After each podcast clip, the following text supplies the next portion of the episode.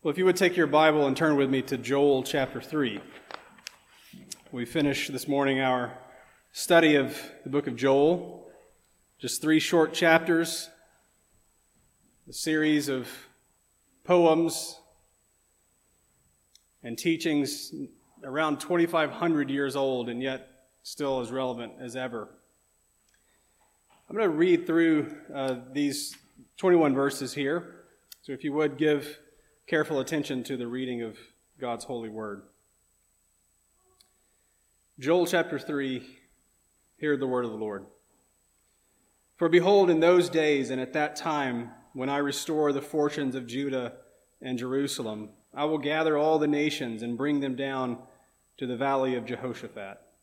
And I will enter into judgment with them there on behalf of my people and my heritage Israel because they have scattered them among the nations and have divided up my land, and have cast lots for my people, and have traded a boy for a prostitute, and have sold a girl for wine, and have drunk it. What are you to me, O Tyre and Sidon, and all the regions of Philistia? Are you paying me back for something? If you are paying me back, I will return your payment on your own head swiftly and speedily. For you have taken my silver and my gold and have carried my rich treasures into your temples. You have sold the people of Judah and Jerusalem to the Greeks in order to remove them far from their own border. Behold, I will stir them up from the place to which you have sold them, and I will return your payment on your own head. I will sell your sons and your daughters into the hand of the people of Judah, and they will sell them to the Sabaeans, to a nation far away, for the Lord has spoken. Proclaim this among the nations. Consecrate for war. Stir up the mighty men. Let all the men of war draw near. Let them come up. Beat your plowshares into swords and your pruning hooks into spears. Let the weak say, I am a warrior. Hasten and come, all you surrounding nations, and gather yourselves there. Bring down your warriors, O Lord. Let the nations stir themselves up and come up to the valley of Jehoshaphat for there I will sit to judge all the surrounding nations. Put in the sickle, for the harvest is ripe. Go in, tread, for the winepress is full, the vats overflow, for their evil is great. Multitudes, multitudes in the valley of decision. For the day of the Lord is near in the valley of decision. The sun and the moon are darkened, and the stars withdraw their shining. The Lord roars from Zion. He utters his voice from Jerusalem, and the heavens and the earth quake. But the Lord is a refuge to his people, a stronghold to the people of Israel. So you shall know that I am the Lord your God, who dwells in Zion, my holy mountain. And Jerusalem shall be holy, and strangers shall never again pass through it. And in that day, the mountains shall drip sweet wine and the hills shall flow with milk. And all the stream beds of Judah shall flow with water, and a fountain shall come forth from the house of the Lord and water the valley of Shittim. Egypt shall become a desolation, and Edom a desolate wilderness, for the violence done to the people of Judah, because they have shed innocent blood in their land. But Judah shall be inhabited forever, and Jerusalem to all generations. I will avenge their blood Blood I have not avenged, for the Lord dwells in Zion. This is the word of God for the people of God. Thanks be to God. Everyone loves a good comeback. We see it in sports. Just this past week, the Atlanta Hawks came back from 26 points down to defeat the Philadelphia 76ers. They called it a meltdown, but you got to love the moxie of a team that can come back from nearly 30 points down in a playoff game. I'm going to resist the temptation to describe the glories of the 2010 Iron Bowl. Um, when my Auburn Tigers were down 24 to nothing, with the national championship season on the line, and came back to win 28 to 24. Um, am I going to resist this temptation? Let's. Let's talk about it. No, no, I'm going to stop. Maybe you're not a sports fan, but literature is also filled with stories of reversal, the reversal of fortunes. that We might think about all of the great fairy tales, Cinderella, right? The story of a reversal of fates, or Oliver Twist, or the Count of Monte Cristo. Or even in Scripture, we think of a story like Esther and Mordecai. Haman had constructed gallows for Mordecai, and it turned out to be Haman who was hanged and Mordecai freed. We love these comeback stories, these stories of reversal. And this text, too, as you could hear in those verses a moment ago, is about a reversal of fortunes. Indeed, it is the great reversal of God's judgment, where God's people are vindicated and God's land is restored. Joel 2, uh, verse 18, I think is, is really the key turning point in this short prophecy of Joel, that in a sense orients the rest of the book along these two axes. If you look back to verse 18 of chapter 2, we read there, Then the Lord became jealous for his land and had pity on his people. That's what these chapters are all about. God is restoring his land and his people. The great covenantal promises that God made to Abraham go to the land that I will show you, and I will make of you a great nation.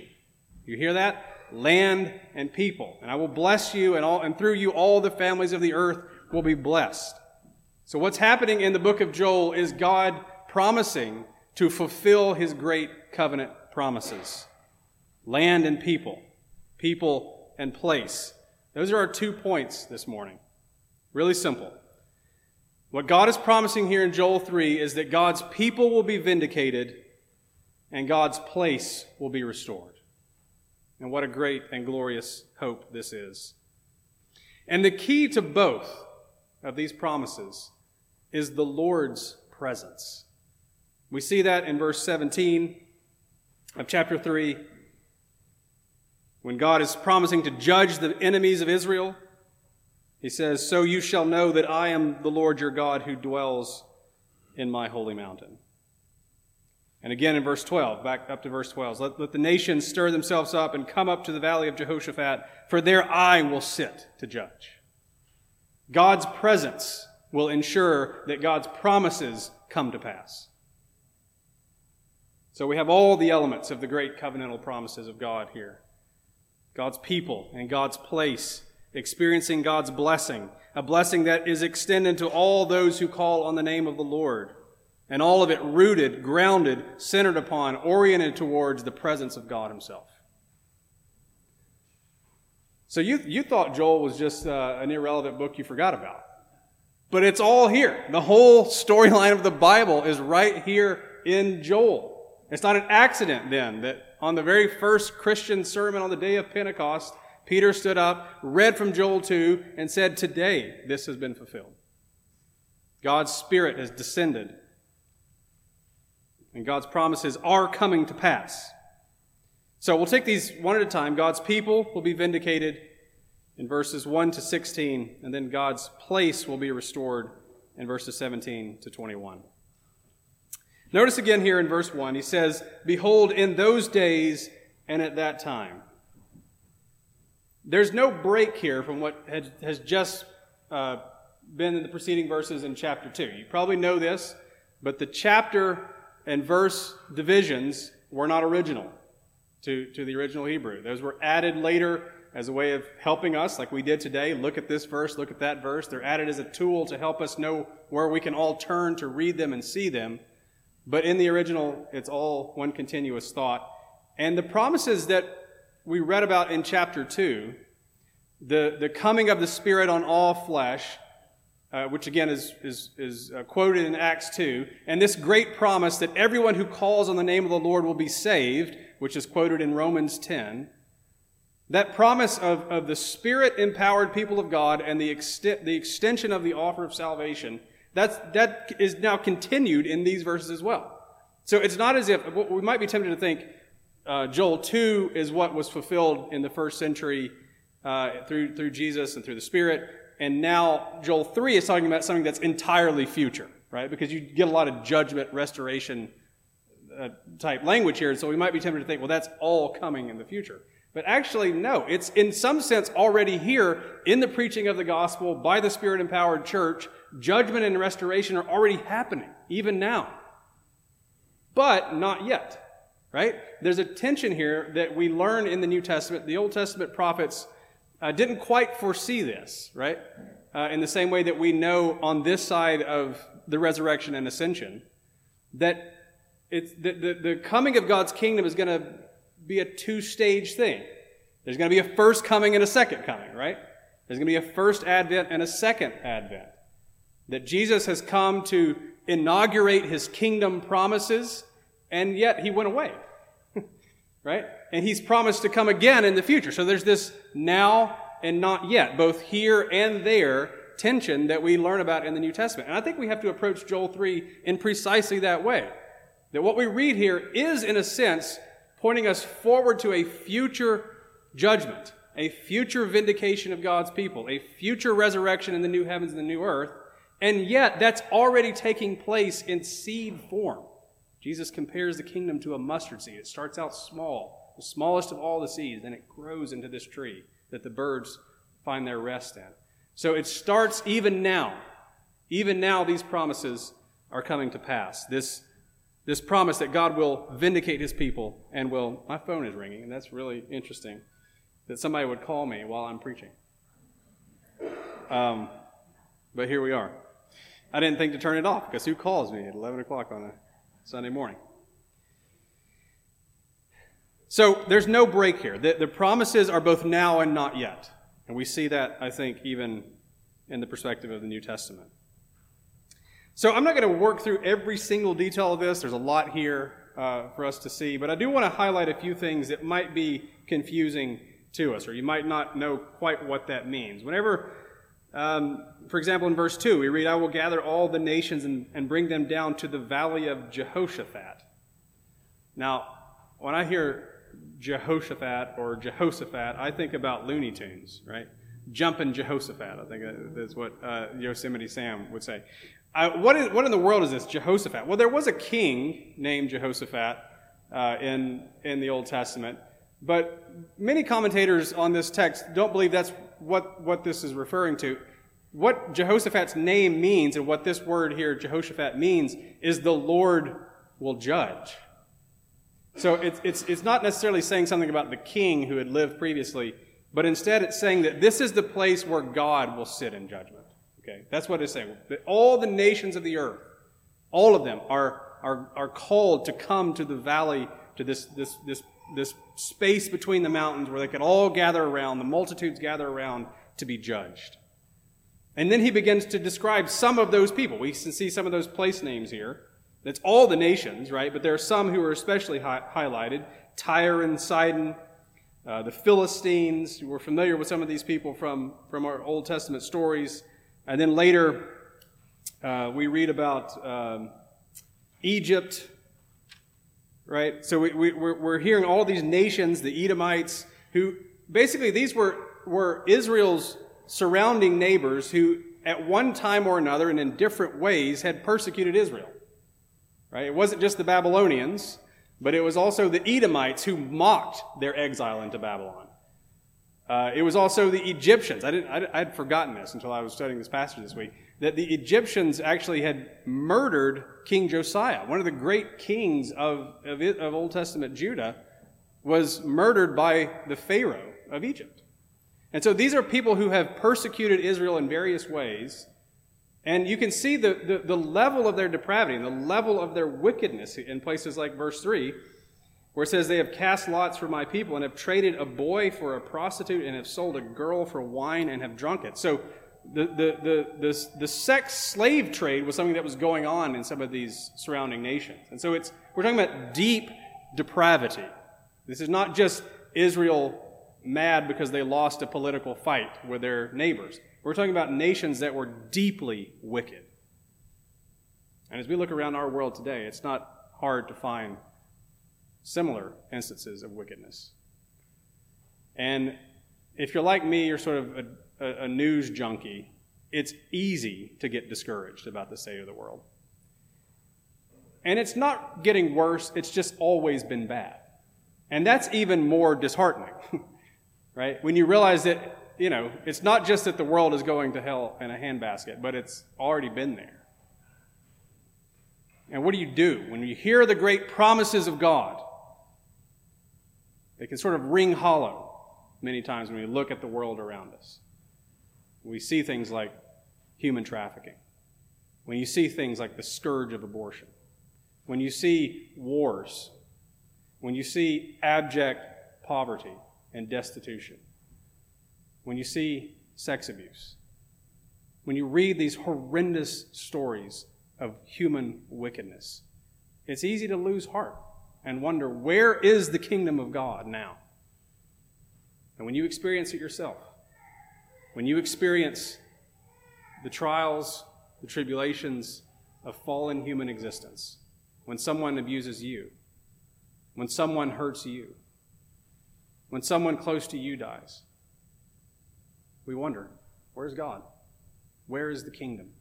Where are the promises of God now?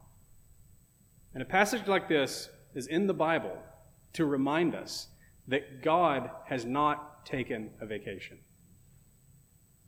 We may not see the vindication in our lifetimes. That's another thing that this passage reminded me of. At the very last, the very last verse of the chapter, God says, I will avenge their blood, blood I have not avenged. God acknowledges it, that, that it's not yet come. And the, the, the readers of this book, and we today might wonder, when? when is it going to happen? Why have you not done this? And God is promising to us, I will avenge their blood. I haven't done it yet, but I'm going to do it. The people who were taken away into exile, many of them died without ever having seen the promises come to pass. And that's a difficult truth, but you may not see in your lifetime the wicked avenged. But God is saying, he will do it. It is as certain as the promises of God. God will vindicate his people. There is a great reversal coming. Notice also what happens to the people who persecuted Israel is the exact same thing that will happen to them. There's a fittingness, a, a, justice to what's going to happen. They did this to Israel, now it's going to happen to them. Not because God is uh, some kind of bloodthirsty you know, tyrant who's, who, who's, who's going to just delight to inflict punishment on people. But, but in a sense, they're sort of, they sort of get what they were asking for. That's what God's judgment is. Is God giving us over to the very things that we have done. It's interesting in, in, in Dante's Inferno. I don't know if you've ever read that, maybe a long time ago in school. Uh, but Dante's uh, fictitious imagination of what hell is like. I mean, obviously, we, don't, we shouldn't take that as scriptural. It's not uh, accurate on every point. But it is, it is a, a, sort of provocative reflection on what the torment of hell will be like. And, and one of the things that you notice when you read the Inferno is this, this uh, principle that scholars call it contrapasso, which basically is a Latin word that means a counter suffering. That many of the people in hell suffer the very things that they did in life or some, or some sort of twist or turn on what they did in life. So, for example, the sorcerers, the astrologers, the magicians, uh, the false prophets are described in hell as having their heads turned around backwards. Do you see there's a kind of fittingness there? Like they, they were claiming to be able to look into the future through the use of the demonic arts and tell people what was going to happen, but now their faces are turned backwards where they can't even see in front of them. Right? So there's a kind of fit, a fit to what the punishment is. And that's often how God works. That, that God will bring down upon us the very things that we did. You get messed, you get mixed up in some, in some sin, you get mixed up in some slander, you get mixed up in some gossip, and it, you might realize that in the end, you're the victim of that very same sin. So there's a fittingness here. It's not that God is, is, is, is vindictive, but God is just. There's a difference here. When we read passages like this that speak about God's judgment, God's wrath, the punishment that he inflicts on people, we shouldn't mistake that as some kind of, again, some kind of bloodlust or vindictiveness, but God is just. God will give you what you want. That's what hell really is, is God giving you exactly what you want. And in the end, you realize it's not what you wanted at all. So it's a stern warning here, right? I mean, it, for God's people, it's a promise, but it's also here a warning to those who rebel against God and abuse and hurt others. Now, what follows then in verses 9 and following is is a poem, a song that is describing this call of the nations to come down to the valley in order to be judged by God. One of the things that stood out to me here is verse 10, where he says, Beat your plowshares into swords. That sounds familiar to us because we're more familiar with the, the exact opposite of that in Isaiah chapter 2, verse 4, where God, in promising the future peace of the coming kingdom, says the exact opposite. In, in Isaiah 2, God says, Beat your swords into plowshares and your spears into pruning hooks. Joel was probably familiar with the book of Isaiah. Um, again, there's debate about this. When was Joel written? Before, during, after the exile? Um, it's not terribly important. As Matt mentioned the first week we looked at this, but many scholars believe that Joel, because Joel is so dependent upon many of the other prophets, I mean, he quotes Ezekiel, he quotes Isaiah, he quotes Jeremiah. In one place, he even alludes to Exodus. There's a lot of scriptural references in Joel. If you kind of follow the footnotes, if you have a, a reference Bible, you can see all the different places where Joel is quoting from other uh, passages. But he probably has in mind here Isaiah, right? There is a future coming when, when swords will be turned into plowshares, right? So that there'll be no more war, there'll be peace. But before that, Joel says, there's going to be war. There's going to be a judgment in the valley of Jehoshaphat. God is coming to judge the nations. It's another kind of reversal for the wicked. And then the other thing that stood out to me in this, this extended poem uh, from verses 9 to 17 is uh, this repeated phrase in verse 14 about the valley of decision. Multitudes, multitudes in the valley of decision. For the day of the Lord is near in the valley of decision. There is a decision that is coming. We often read about Supreme Court decisions, right? That's, that's the idea here. That there is a verdict, a sentence coming from the Lord. And I just want you to know, if, you're here, if you hear my voice this morning, that judgment is coming for each of you. We just read about it in Sunday school this morning from 2 Corinthians. For we all must stand before the judgment seat of Christ to give an account for all that we have done, whether good or bad. A day of judgment is coming.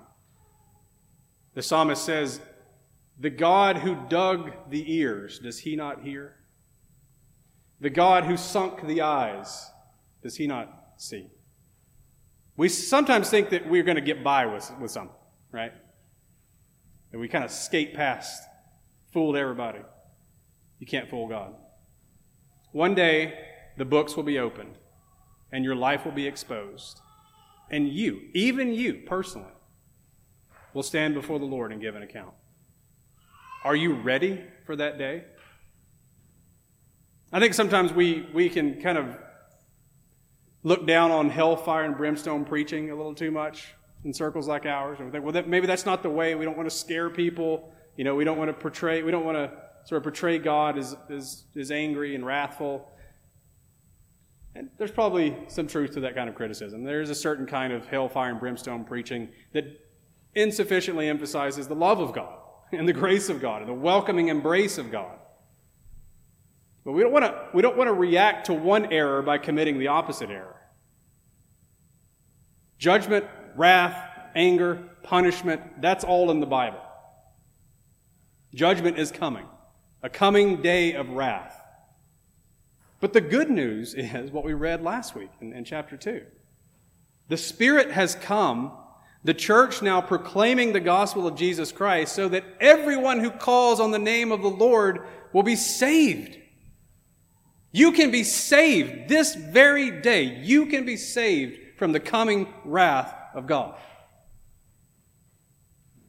And I just want you to know some of you children, maybe someone visiting, if you don't know that you will escape the coming wrath, through faith in Jesus Christ, I encourage you, I plead with you to settle that this very day. Talk to your parents, talk to someone who brought you, Talk to a, a, Christian friend. If you don't know that you will escape the judgment of God through faith in the shed blood of Jesus Christ, let's settle that this very day. You can know. Call on his name. You can know that you will be saved.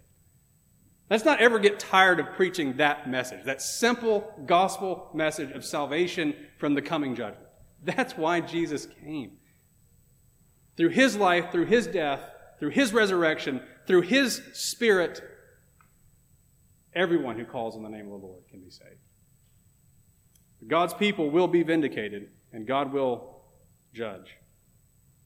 The second aspect of this promise in verses 17 and 21 is that God's place will be restored. God is not just concerned with the people, but He's concerned with the place, the land that He made. Look again, verse 17.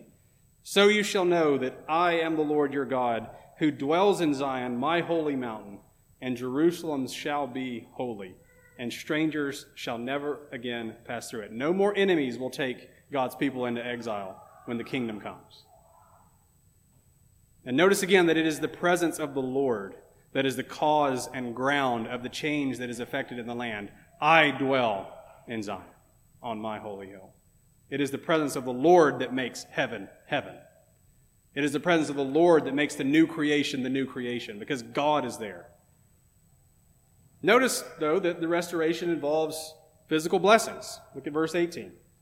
And in that day the mountains shall drip sweet wine, and the hills shall flow with milk and all the stream beds of Judah shall flow with water. In a place that struggled to find water often in the ancient Near East, we, we can, we, we, you know, modern plumbing, you know, we, we just take for granted that we, we're going to have flowing water. But the stream beds will flow with water, he says, and a fountain shall come forth from the house of the Lord and water the valley of Shittim. So there are physical blessings here. This is parallel to what is, is in chapter 2, verses 22 to 27 as well.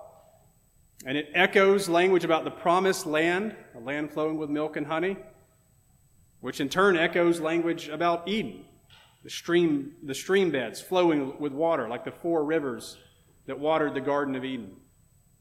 This is new creation language.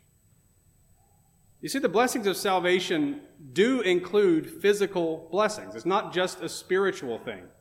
It's not just what happens in our hearts, but there are also physical blessings that attend the coming kingdom of God. Now, I think sometimes because we are rightly skittish about the prosperity gospel, we can sometimes miss this truth. That salvation is not just about the spiritual, but also the physical. Now, if you're not familiar with the prosperity gospel, it's basically a view often popularized by television, television preachers, but others as well, that says if you have enough faith and you just name it and claim it, then you will be healthy and wealthy and prosperous. And if anyone struggles financially or gets sick and dies, it's because they didn't have enough faith. That God wants you to have your best life now. All of it right now. God wants you to get that promotion, to get that beautiful boy or girl that you want to marry, to, you know, to get that car or that vacation home that you want. Basically turns the gospel into, um, you know, a, a ticket to, to luxury. And I just, you know, I think in a place like this, it kind of goes without saying that that's a false gospel. But let me just say it that's a false gospel. It's not about seizing wealth now. In fact, Jesus says it's harder for a rich man to enter heaven, that it's easier for a camel to go through the eye of a needle than it is for a rich man to enter heaven. Riches in the New Testament are often conceived of as a curse, as a temptation, as a thorn, as a lure.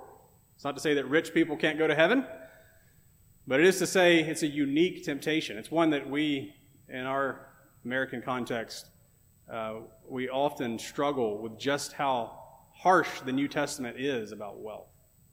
Because we take it for granted that acquisitiveness is a virtue, acquiring more and more and more and more, when in fact it's a vice. Riches are not a vice, but acquisitiveness, greed, is a vice. And also, God never promised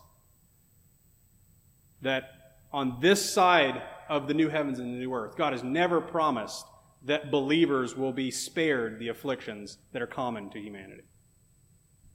We will all get sick. We will all die. Many of us will lose jobs. Many of us will wonder how we're going to pay our bills. That's not a sign of weakness in your faith. That's a sign of the fall. And until Jesus comes and makes all things new, believers alongside unbelievers will be subject to the common afflictions of humanity. But the gospel still includes physical blessings. It's not just a disembodied, purely spiritual reality. Think about the ministry of Jesus. He didn't just preach to people's souls, he healed their bodies. He didn't just sit down and teach people, he opened blind eyes. He opened deaf ears. And you think about what the New Testament church did after Jesus ascended to heaven, poured out his spirit. What did they do? They took care of each other's physical needs. They ministered to the poor and the oppressed and the widow and the orphan. That's part of our mission. It's not to say that we're going to alleviate all poverty on earth, but we do, as Paul commands us to do, we should do our best to do good unto all men, especially those of the household of faith. We have an obligation, not just to preach the gospel, but also to care for people's physical needs, which is why everywhere the church has, has, has taken root, there's always been ministry to the poor. Uh, there's always been the, the, the building of, of, of hospitals and universities and schools, because we recognize that even though we can't solve every problem, we have an obligation before God. We have an obligation not just to say, here's the gospel, go hungry, but also to attend to pe- people's physical needs. So both Jesus did it, the New Testament church did it. We too ought to care about people's physical needs. And in the end, the blessing of salvation will involve not only our souls, but also our bodies. The great hope of the New Testament is not just the immortality of the soul, but it's the resurrection of the body. That when Jesus comes back, he's going to raise us from the dead. He made us embodied souls, and He will raise us as embodied souls. And in the end, it's not just heaven, but it's a new heavens and a new earth. In fact, it's heaven coming down to earth. This very world will be renewed and restored on the last day. Go read Revelation 21. So it's, uh, it involves not only spiritual, but also physical blessings. That's what's being described here in verse 18 wine, milk, streams of water. And yet, even those eternal post resurrection physical blessings are still but pointers to the superior beatitude of knowing God. It's not as if heaven is like earth, only longer and without the bad stuff. I don't know if you saw if you saw that show, The Good Place. I don't want to spoil it for you, but, and I'm not, I, don't, I, I hate when preachers spoil stuff. Um, that's actually one of the takeaways from that show. I think it's a brilliant, brilliantly written show.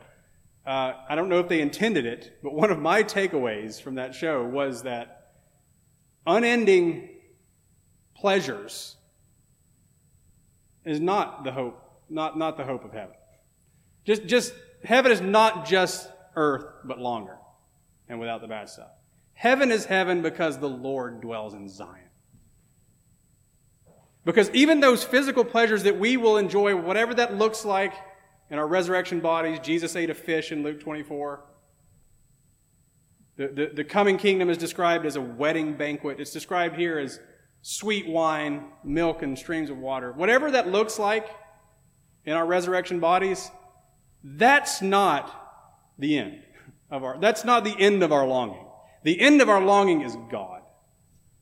Every other good, lowercase g good, is pointing us to the good that is the eternal beatitude of knowing, of beholding, of being fixed and transfixed on God Himself. Everything that is true and good and beautiful in the world is just a pointer to the one who is truth, who is beauty, who is goodness. Heaven is heaven because the Lord dwells in Zion. The Lord dwells there. That's why the new heavens and the new earth will be such a rich, richly blessed place. Think about what Ezekiel says in Ezekiel 48 35. And the name of the city, the coming city, the coming kingdom of God, the name of the city from that time on shall be the Lord is there. That's why heaven is heaven.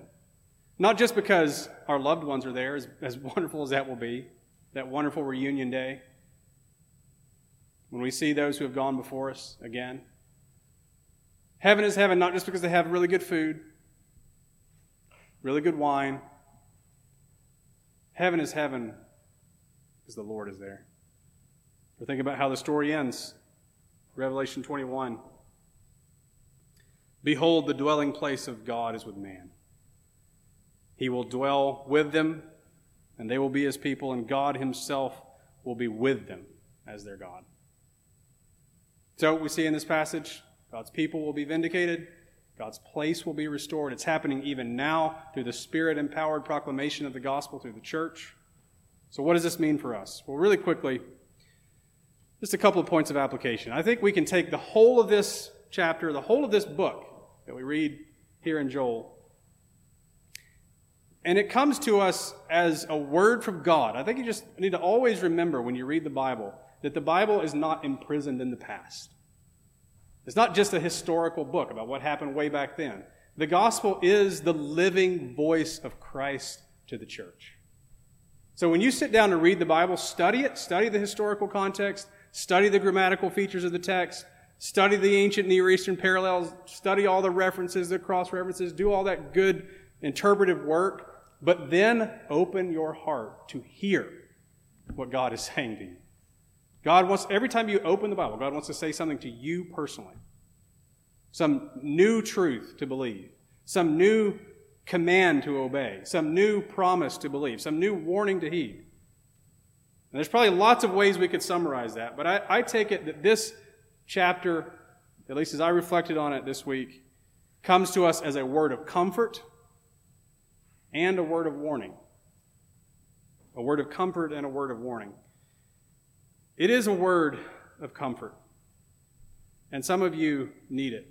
Some of you need to hear it. No doubt. Some of you have suffered. Some of you have been mistreated. Some of you may have been abused. Some of you may have been persecuted. All of us have suffered the afflictions of life. And the word of God to us this morning is a great reversal is coming. The wicked will be judged, and God's people will be vindicated. Again, you may not see it right away, you may not see it in your lifetime. Many of the exiles didn't see it either. But it is coming. And you can have hope that God will right every wrong. God will punish the wicked, God will vindicate his people. So just be encouraged today. I don't know if I don't know all of your stories. Maybe someone walked in here really discouraged. I know I feel that way a lot. We just get down about what's going on in our lives, our families, at work, in our country, in the world. God says, I may not have done it yet, but I will avenge my people because the Lord dwells in Zion. And then, secondly, this text comes to us as a warning. But also, the, the, the, the obverse of that, the, the opposite side of the coin of the warning, is an invitation. So it's a warning slash invitation to us. The judgment is coming. Again, God hears, God sees, God knows. You can't hide from God, and judgment is coming. And in fact, judgment is already here in Jesus Christ. Think about what Jesus says in Matthew 10 34. I have come not to bring peace, but a sword.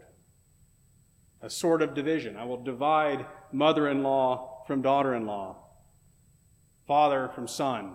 There's, Christ is, is a divisive figure in one sense because Jesus Christ comes as the great crisis point of humanity, the great time of choice.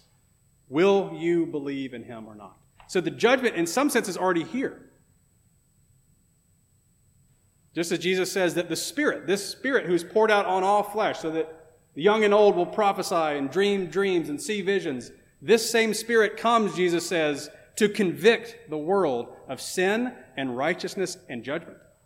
Judgment is already here through the work of Christ, through the outpouring of the Holy Spirit. But it's coming. It's both now and not yet, both here and there. So, what's happening now is that God has, in His great, infinite mercy, essentially issued a stay of execution. He has issued a reprieve in this time between the times, between the first coming of Christ and the second coming of Christ, God has issued a reprieve so that everyone who calls on the name of the Lord will be saved. Again, some of you, even this day, may need to repent of your sins and believe in Jesus Christ and be saved. But all of us know people who are, who are facing down the coming judgment of God. And I know I was convicted again this week at just how unconcerned I am for the lost. There are people who will, will come into this valley of Jehoshaphat, this valley of judgment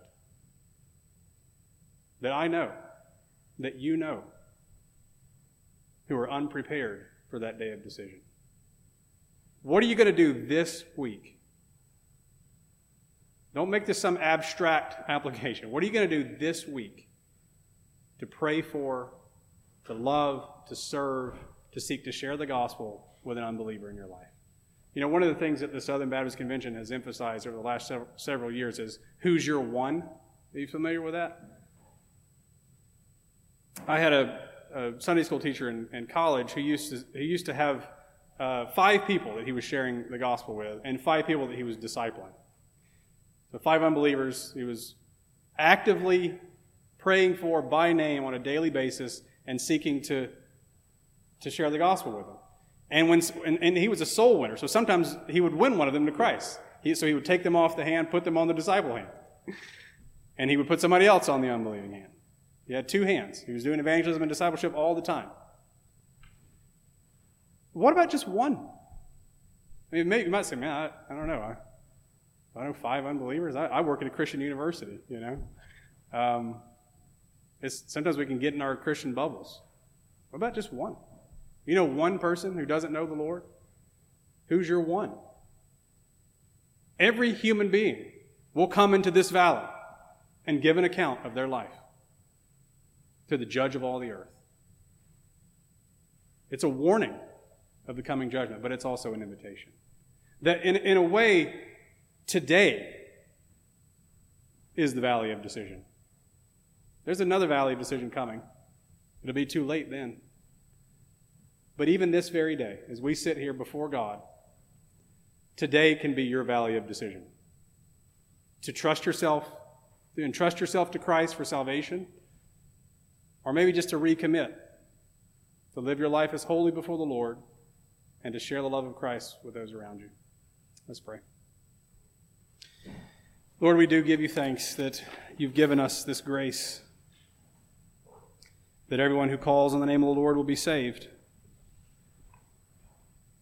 That ahead of that great day of decision, there can be a day of decision now. Help us to decide well. In Jesus' name.